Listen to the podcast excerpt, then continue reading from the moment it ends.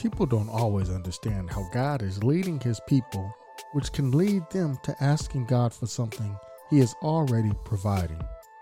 Hi, I'm Fami Asabin, a preacher for the Church of Christ, and in today's sermon, Give Us a King, taken from 1 Samuel 12, we will look at the Israelites' request for a king and what it really means for God's people. Hopefully, this sermon will help us to understand how God is leading his people and accepting his authority as God presents it and faithfully following him, no matter where he's leading us and how he is doing it. I think we've all been there when we were children to where we wanted something for dinner that our parents hadn't made and so, for a lot of kids in this day and age, it tends to be I want fast food, I want some McDonald's, I want a Happy Meal. And your parents, they got dinner at home. They got vegetables, a side, and the meat that they've worked hard to provide for. They made it for you, and it's going to sustain you. But something in you just wants the fast food because it just has a better taste to it. It's more convenient. It's what everybody else is eating. And your parent, they love you. So they give it to you. Knowing that they have a better option. But because they want to meet you where you are and show that they have a concern for some of the things that you're going through, they provide it. You see, we find ourselves like those children in a lot of times with our relationships with God. God has a better option for us. But there are just things that we want because we want it. And it appears to be better when in actuality it's not. But God still provides it, knowing that He has given us what's necessary and has available to us what's really essential because he loves us. And he's had this long history of doing that with people all throughout the biblical narrative. But just like God, the parent does have stipulations upon the reception of the thing that the child wants. They got to eat it all. They can't spend a certain amount. They're only going to go to one place. And if the child steps out of bounds in any of this, then they'll lose the very thing that they're desiring. Just like with God's people, when He provides something that we want, if we don't appropriately use it and step outside of His boundaries for it, we will lose it. As we're journeying through First Samuel, we have come to this part to where the people were being threatened by this Amorite king, and they wanted a king to be like all the other nations so that they could have somebody to lead them out to battle and to bring them back in from battle, so that they could be like everybody else. But as we recognize in Samuel, Samuel is the last judge and what this really is saying is that they're coming to a point in their history to where they're changing the authority structure in their nation. God had been their king ever since he led them from Egypt until he presented Saul to them as king. We recall he's the biggest Israelite in the whole nation. His shoulders is at everybody else's head. He looks good to their eye. And so God has selected somebody that they can say, I'll get behind him. That's the man I want as my king. But in that selection that God provided for them, they forgot that God had always been king. And what Samuel is going to do is he's going to remind them of this. You see, they chose a cheaper option to what God had always provided for them. because now they were in a situation to where somebody had threatened them. But this was not the first time they were in that predicament. But to appease his people, God gives them what they want. What he's been doing all throughout history. Helping people to get to where he wants, he sometimes gives them the very thing that they've always had in him, but packaged up to a way that's palatable for them. Even though they don't realize the true blessings, the depth of what they had. Even though they don't see that God has always been their king, He's always led them out to battle and brought them in. Now they want a man who represents a king to do such. And Samuel is going to tell them how God really sees that. 1 Samuel 12. Samuel said to all Israel, I have listened to everything you said to me and have set a king over you. Now you have a king as your leader. As for me, I am old and gray, and my sons are here with you. I have been your leader from my youth until this day. Here I stand.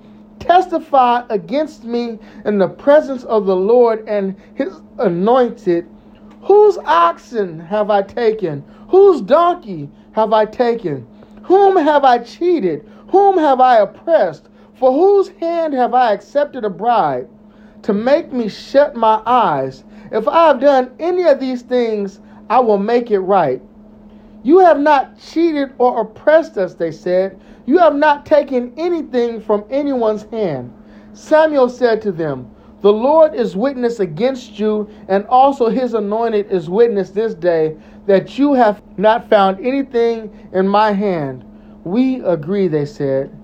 Then Samuel said to the people, it is the Lord who appointed Moses and Aaron and brought your ancestors out of Egypt. Now then, stand here because I'm going to confront you with evidence before the Lord as to all the righteous acts performed by the Lord for you and your ancestors.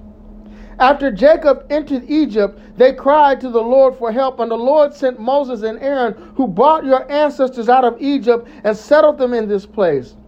But they forgot the Lord their God, so he sold them into the hand of Sisera, the commander of the army of Hazor, and into the hands of the Philistines and the king of Moab, who fought against them.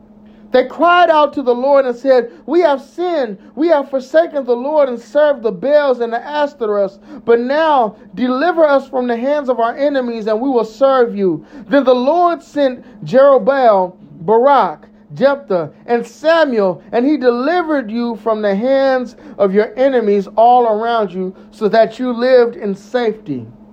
But when you saw that Nahash, king of the Ammonites, was moving against you, you said to me, No, we want a king to rule over us, even though the Lord your God was your king.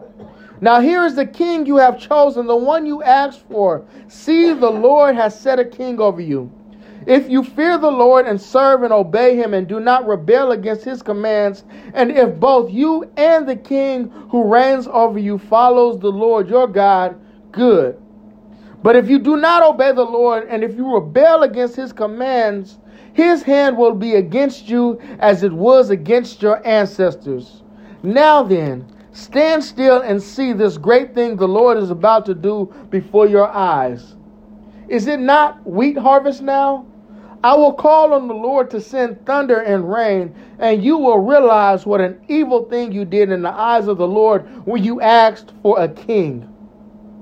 Then Samuel called on the Lord, and that same day the Lord sent thunder and rain. So all the people stood in awe of the Lord and of Samuel.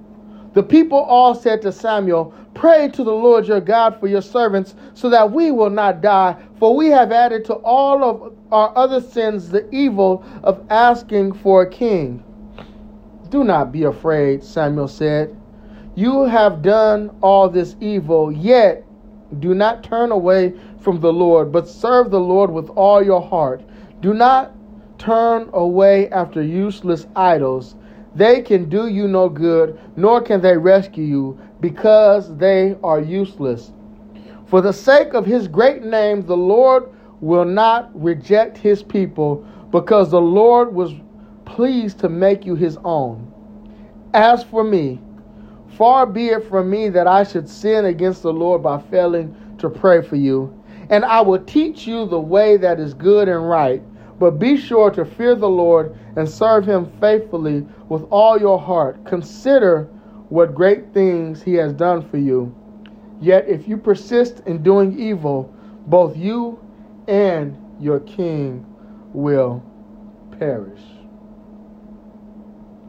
You see, true godly leadership recognizes God as the leader, but also recognizes who God calls that leader in the person to be. You see, Samuel recognized his responsibility to maintain a godly presence for these people, to continue to pray to God on their behalf, to continue to teach them the ways of righteousness so that they would know what God was calling all men to. But Samuel also recognized what he was called to, and he starts off this speech to them, what we read in chapter 12, with his integrity.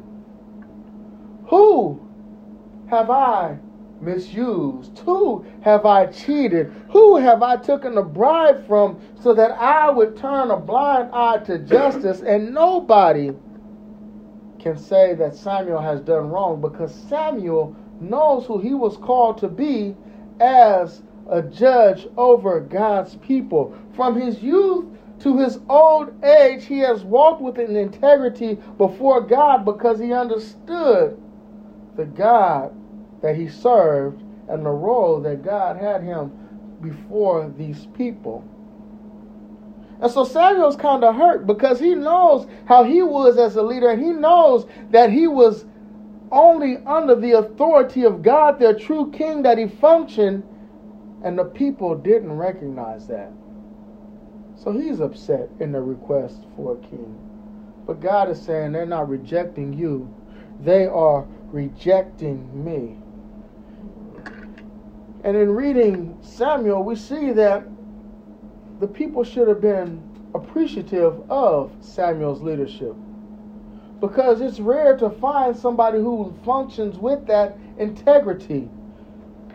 A few chapters pre- prior to this incident, we read about Eli and his sons, Hophni and Phinehas, and how they were at the temple stealing the meat from the uh, sacrifices, sleeping with the woman at the temple uh, gates. And then we read about Samuel and why the people wanted the king because they said, Samuel, your sons do not walk in the ways that you walk. But Samuel lived his life with integrity and didn't allow his sons or his predecessors to cause him not to present a godly example to the people. And so Samuel shows us how we should be, no matter who we are in front of. We should be able to come to the end of our lives and to really question people and say, Have I done you wrong? Have I lived with integrity before God and you? Have I did anything in any way to cause you to look at me and say I was less than what God called me to be? And if so, I'm willing to fix it. See, that's the type of integrity that God is calling all his people to. And that's the type of integrity that the Israelites were blessed to have in Samuel. And if we function with the understanding that God is our true king, then we can function with the same integrity that Samuel functioned with. Because that's a hard challenge.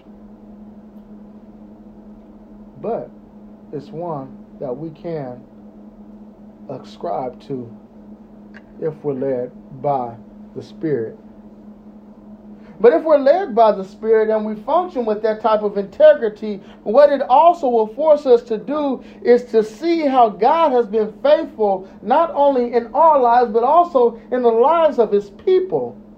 Because Samuel doesn't just start with himself when he recalls all of the good deeds that God has done with his people. No, he takes it all the way back to when he called Moses and Aaron to lead his people out of Egypt to the promised land. And he says, when you guys cried out to God when the Egyptians were putting you under this bondage, this burden, and they were increasing the amount of bricks that you had to make because you was crying out to God, God heard you. And he delivered you. He sent Moses and he sent Aaron with the simple message, let my people go so that they can worship me.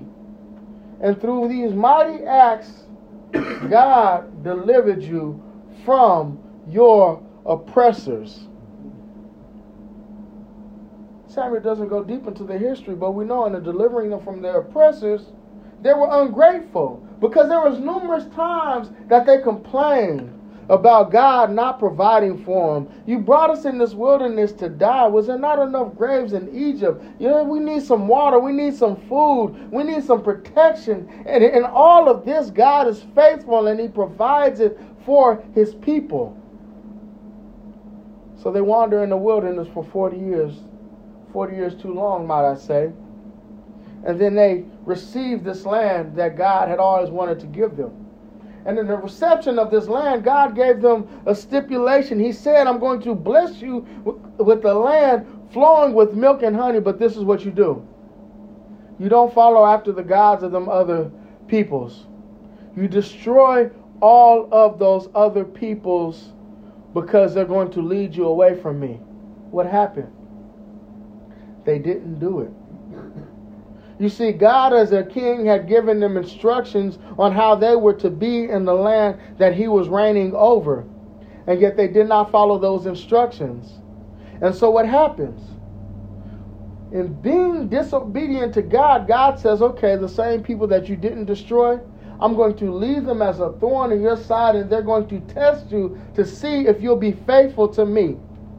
And the people, they weren't faithful. So what do we have?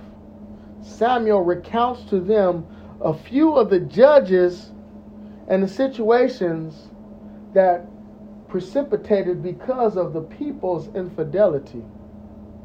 Just like right now, where they're oppressed because of this king of the Ammonites, Nahshon is coming up against them to present war. They have had this same thing happen in the past. With Sisera, we have Deborah and Barak who come and are delivered by God. With Jeroboam, which is Gideon, we have the Moabites who come because of the people's infidelity, because they are worshiping other gods. With Samuel, the people are asking for another king. With Jephthah, they are the oppressors of the Israelites coming and they're asking for deliverance in all of these circumstances. In all of these circumstances, it appears that there is something going on with the leadership that's not quite right, but God still reigns as their king. So with Sisera, as he comes against the Israelites, you have Deborah, who is judging over the people. And Barak, she tells him, God will deliver you Go out and fight for God. He says, I won't go unless you go with me. So what happens? Deborah tells him, For sure God will deliver you, but because you did not go, he will deliver you by the hands of a woman. And that's what he does. And then we have Gideon, Jerubbaal he is told that God is with you. And he says, if God is with us, then why are we suffering all of these things? And then he tests God two times, and God reaffirms it a third. He says, God, show me if you're with me. Wet this fleece. And God wets the fleece. And then when he says, no, just, just one more, just one more time, God. Wet all the land around the fleece and leave the fleece dry. And God does it. And he confirms to Gideon that he's with him. And then there's another instance as he's about to go fight that God says, If you still do not believe, go out to the army, the enemy's army, and I will show you that I'm with you. And Gideon hears this dream that they have and its interpretation that Gideon is going to be victorious over them. You see, Gideon is still lacking in faith that God is with him. And with Jephthah, we have this vow that he says, God, if you will just deliver me from these enemies, then I will give you the first thing that comes out of my house. And it happens to be his daughter. But in all of these situations, the leader at that time doesn't have the wherewithal to go out in faith and provide the deliverance that God wants to deliver through them. And now we get down to the point to where Samuel's the leader and he's getting old. And the people say, We want a king over us. Because there's this question over leadership. Because there's a lack of faith in the God who's really leading his people. And the reason that they're at this position is because of their infidelity. They haven't been as faithful to God as they were supposed to be. And Samuel knows this. And so he reminds the people that you have done evil in trying to replace God with a man. But God is merciful. God understands us better than we know. So what does God do? He says, I'm going to give you a king, even though it's not right. God's leaders, Samuel, understands that request for a king was not right. But he says God's going to work with you. He's still going to deliver you. And God has not given up on his people, even when his people has given up on him. But Samuel recognizes this because he sees and knows what God has done from his people over the long spans of history. And when we don't recognize what God has been doing for us, what God is doing for us as a people, we'll start to ask God for things He has already provided. He provided them with deliverance, He provided them with leadership. He provided them with protection. They just didn't recognize it because they wanted it in the way that everybody else in the world has it. And nowadays, as Christians, we have to recognize that God is blessing us, but those blessings don't always look like the way the world paints the picture. True spiritual blessings doesn't always equate to finances. True spiritual blessings doesn't always equate to the better things in life. Sometimes the true blessing might come through hardship. Sometimes the true blessing might come through a testing. It might come through a situation that causes us to have deeper faith, but the blessing is the fact that God is with us through all of that and at the end of whatever it is that we go through, we have a better understanding of the God we serve. And we have a better relationship with God because we're serving Him and recognizing that He really is in control. Children of Israel didn't see that at that time. They didn't remember what God had done in the past. They forgot about all of the judges and they had a good leader in Samuel who wanted to remind them God's always been there for them. And it's easy when we're looking at the immediate situation to forget what God has always been doing for us. It's easy when we focus on the right now to forget what God's been doing for his people. That's why it's important for us to know God's story, to know how God has worked in history, so that when it gets tough, we recognize that He's always been there. That when it gets hard, that we recognize God has done this before. This is not the first time that He has had to help somebody with pain, with sickness, with death, with lack of faith, with anything that would question a person's stance with God. And we're not the only ones to go through what we've gone through. God has a history of being victorious in those situations. And so we need to be reminded at times that God has been doing this from the beginning. But also, we need to understand that even when our faith is low, our understanding is not quite where it needs to be, and we ask God to provide something that He's always provided in a different form, that God still is ultimately in control. Israelites, give me a king like the other nations who could take us out to battle and bring us back in. You want a king? That king is going to tax you. That king is going to require of you to provide for his desires. That doesn't mean that you will be lessened of your responsibility to God. No, that means you'll just have to give more to suffice for this man that you want that you're going to put in a position that I'm already in. And what really is going to happen? God's in control of it all. So if you or that king, or if you and that king do not do everything that I say, I'll still punish you. And so, what we have to do as people is we have to recognize that no matter what we ask of God, whether it's in faith, whether it's in lack of faith, that God is in control and that if we are not going to obey God's commands, if we're not going to do what we're called to do as Christians, then we'll still lose out on the very thing that we're asking God to bless us with. And the very thing that we're probably asking God to bless us with, we already have access to. Maybe not in the form in which we would like, but God's already provided it for us.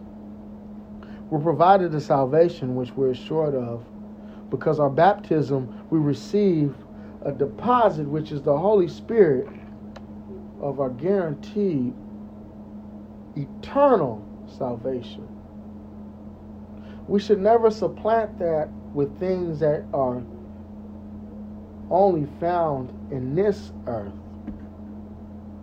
We should never say that I would rather have health, wealth, status, materials in this world because I can't see what God has given me in the next. Because when we do that, we're asking for something other than God to be our King. And if we do ask God for those things, recognize that if we don't respect God as God, even if He provides it, He could take it away and He could make it problematic for us. And it's hard sometimes to keep that stuff in its proper perspective. Because we get like some of these judges. Barak, I need somebody else to go with me to assure God's presence.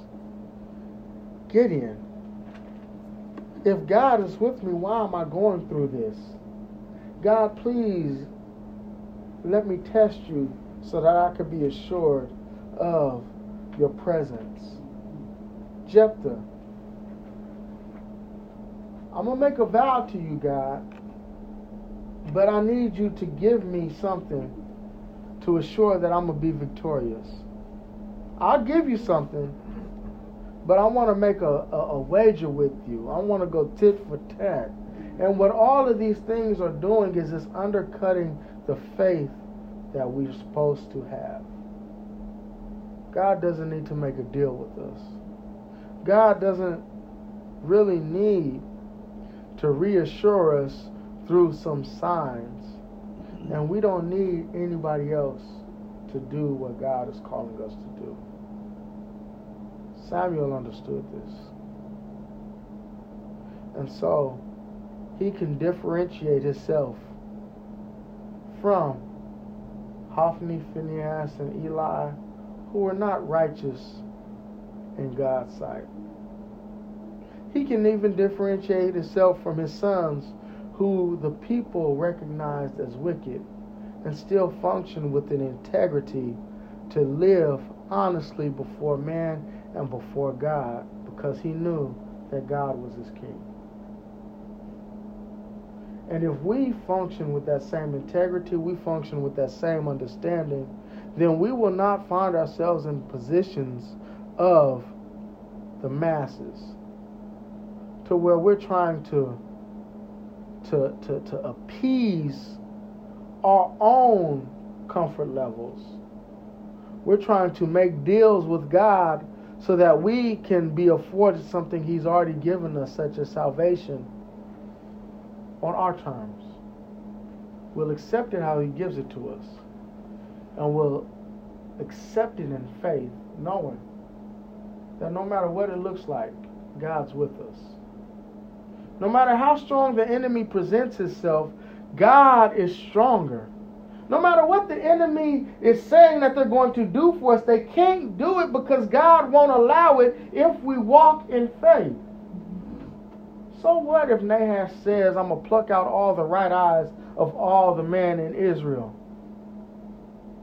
No, you won't. Because God won't let you. But our fear can put us in a position to where it will happen. But our faith, our faith informs us that God will not let his people be humiliated by the enemies when we function with faith. Nothing can separate us from the love of God in Christ Jesus except for ourselves. And when we function with God as our King, we don't need nothing else, and we'll be okay. We go through a lot in this life. We're presented with a lot of problems. We have one true answer. And at times it's hard to see that answer. It's like the kid who has dinner at home. I don't want what mom and dad made because I just don't have a taste for it. But it's better for you. They might provide you with the Happy Meal, but they have a better option that's healthier. And if we eat that, we'll be stronger in the long run. If we rely on God for what God has already provided us, without trying to change it, we'll be better and stronger in the long run. And that's what God is calling us all to. My prayer is that we, when we are ready to transition to the next life, we can be like Samuel and we can say, Who have I wronged? Who have I mistreated? Who have I taken a bribe from to pervert justice? And nobody, nobody can accuse us. We, like Samuel, can tell people when you have mistakenly asked for something else to be your king, you have forsaken God and it's evil. And that's not right. But I'm still, I'm still going to be that spiritual example that God would have me to be. Because I'm not going to sin before God by neglecting you. And we, like Samuel, can recognize no matter what we're going through, that God is our King. No matter what we're in, no matter what position. And then our hope will be fulfilled. We'll see our King, and we'll be with Him eternally. That's my hope for all of us. And that's the prayer.